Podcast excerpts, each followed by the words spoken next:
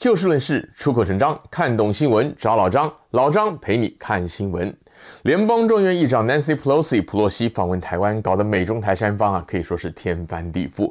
美国主流媒体罕见的接连聚焦台湾，拜登政府也不止一次的对外回应。中国大陆呢，更可以说是用暴跳如雷来形容，各部会强硬的放话，军事演习不断的升级。普洛西专机确定飞往台湾之后啊，更直接宣布在台湾四周演习三天。至于台湾官方呢，则是一路的保持低调，但民间绝大多数都十分的兴奋。当然，毕竟台湾是民主社会，因此啊，也还是有支持两岸统一的政党人士出来抗议。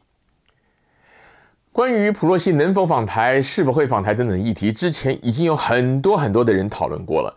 老张之所以等到普洛西抵达台湾之后才来讲，主要的原因也是想要让子弹飞一会儿。老张个人认为啊，两岸甚至美中为此开打的可能性是微乎其微，所以也不想蹭热度，或者说是煽风点火、夸夸其谈，聊可能出现的所谓战争的危机。而老张今天主要想谈的还是相关各方的考量以及后续可能造成的影响。普洛西是我们旧金山湾区选出来的，代表加州第十二选区的联邦众议员，而她也是美国史上第一位，而且是截至目前为止还是唯一一位的女性的众议院议长。美国国会是最高的立法机构，分为参众两院，其中参议院是每个州有两位议员，总共一百位，代表五十个州，议长则是由副总统来兼任。而众议院呢，则是按照人口数划分的选区选出来的，因此众议院议长可以说是民意基础最强的立法机构首长，也因此众议院议长才会是第二顺位的美国总统继承人，仅次于副总统。所以众议院议长的官方位阶高过正副总统以外的任何的部会首长，而这也是北京当局极力的要反对普洛西访问台湾的原因，因为理论上的象征意义真的很高。既然已经说是象征意义了，为什么老张还要说理论上呢？因为啊，从实质上来讲，众议院议长代表的是美国三权分立当中的立法权，而不是行政权。虽然普洛西跟现任的拜登总统他们都属于民主党，两个人的往来合作关系也算密切。然而，美国的立法跟行政权责分明，普洛西或许可能会影响拜登对于特定政策的一些观点，但是却无法左右拜登的政策。其实不要说是左右总统了，就算众议院议长多么的长袖善舞，他也不能够代表行政部门对外做出任何的政策的承诺，顶多啊跟他见面会谈的对象保证说自己会尽力在国会推动某些法案。换句话说，普洛西象征意义高，是因为他所代表的立法权是美国鼎足而三的立国基础之一。而理论意义大过实质，则是因为国会议长虽然可以催生重大的法案，但是却无法直接做出任何政策的承诺。特别是从制度上讲，就算是国会同意的法案，总统也还可以拒绝签署实施的。此外，十一月初美国就要举行期中选举了。以目前的态势来看，一般预期共和党很可能在众议院取得多数的席次，届时普洛西的议长宝座自然得拱手让出。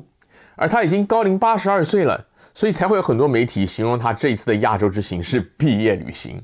也说他坚持要访问台湾，是希望留下争取民主、不畏强权这样的历史定位。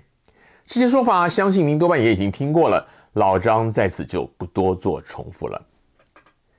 根据美方跟台湾官方所发布的消息啊，普洛西会跟蔡英文总统会谈大约一个小时，内容啊包括讨论台美关系、和平与安全。经济成长与贸易、新冠疫情、气候危机、人权、民主治理等等，可以说囊括了我们一般大众能够想到的台面上所有重要政治议题。而什么都谈的意思呢？其实也就是什么都谈不深。换句话讲，也就是表达友善跟相互支持而已。事实上，就像刚刚老张提过的，普洛西不能代表行政部门，因此他此行完全不可能会带来美方实质的政策承诺。而拜登政府也好，普洛西本人在《华盛顿邮报》的投书也好啊，也都再三的明讲说，美国不会寻求美中台关系改变，美国会遵守美中三个联合公报和台湾关系法等等等等。所以简单讲，普洛西此行就是要表态，一方面树立他自己个人重视民主的形象跟历史定位，一方面也是要跟拜登政府相互的来配合，展现出啊美国不会因为北京的压力而低头的决心，但是啊却也没有打算在两岸政策立场方面有重大的实质改变。中国大陆方面呢，大家都知道中共即将召开二十大了，习近平也希望能够顺利的连任，因此近一年来都是强势的维稳，不容许任何可能影响他身世的情况出现。北京当局一贯的对于美国高层官员访谈都是强烈的反对，普洛西位阶又高，在这种种种的因素影响之下呀，这次北京也不得不拿出空前的规格来表达他们的愤怒。八月一号是解放军的建军节，按照往例，本来就会举行一些军事演习，刚好又赶上普洛西打算要访台，中共方面呢，自然就顺势的将军演的规模跟范围是接连的扩大，而外围的媒体也配合的敲边鼓，把中方可能的军事动作夸大到了极致，让民间弥漫出一股为了民族大义不惜一战的氛围。一方面呢，可以多少如同北京当局所说，让美方有所忌惮，让台湾岛内台独势力有所收敛；另一方面呢，则是要凝聚中国人民的向心力，从而巩固领导中心。老张把这一切讲的似乎都很云淡风轻，绝对不是说普洛西访台一事不重要，而说这次事件的声势之所以如此的浩大，完全是出于美中双方各自的政政治算计。美方的算计包括普洛西个人的考量，以及拜登政府借此营造双方对抗的气氛，与美方坚持民主的形象。中方的算计则如同刚刚说的，要持续的民间反美、反台独的热度，从而在新冠疫情跟经济下滑等等的负面气氛当中，拉高民间对习近平政权的向心力。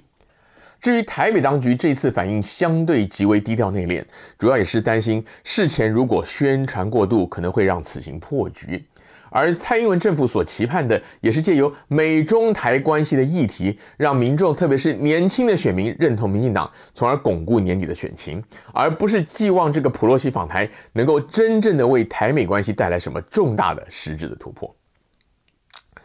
最后要提的是，拜登跟习近平在七月二十八号，也就是上个礼拜四，才刚刚通过两个小时的电话，这当中不太可能完全没提到普普洛西要访问台湾。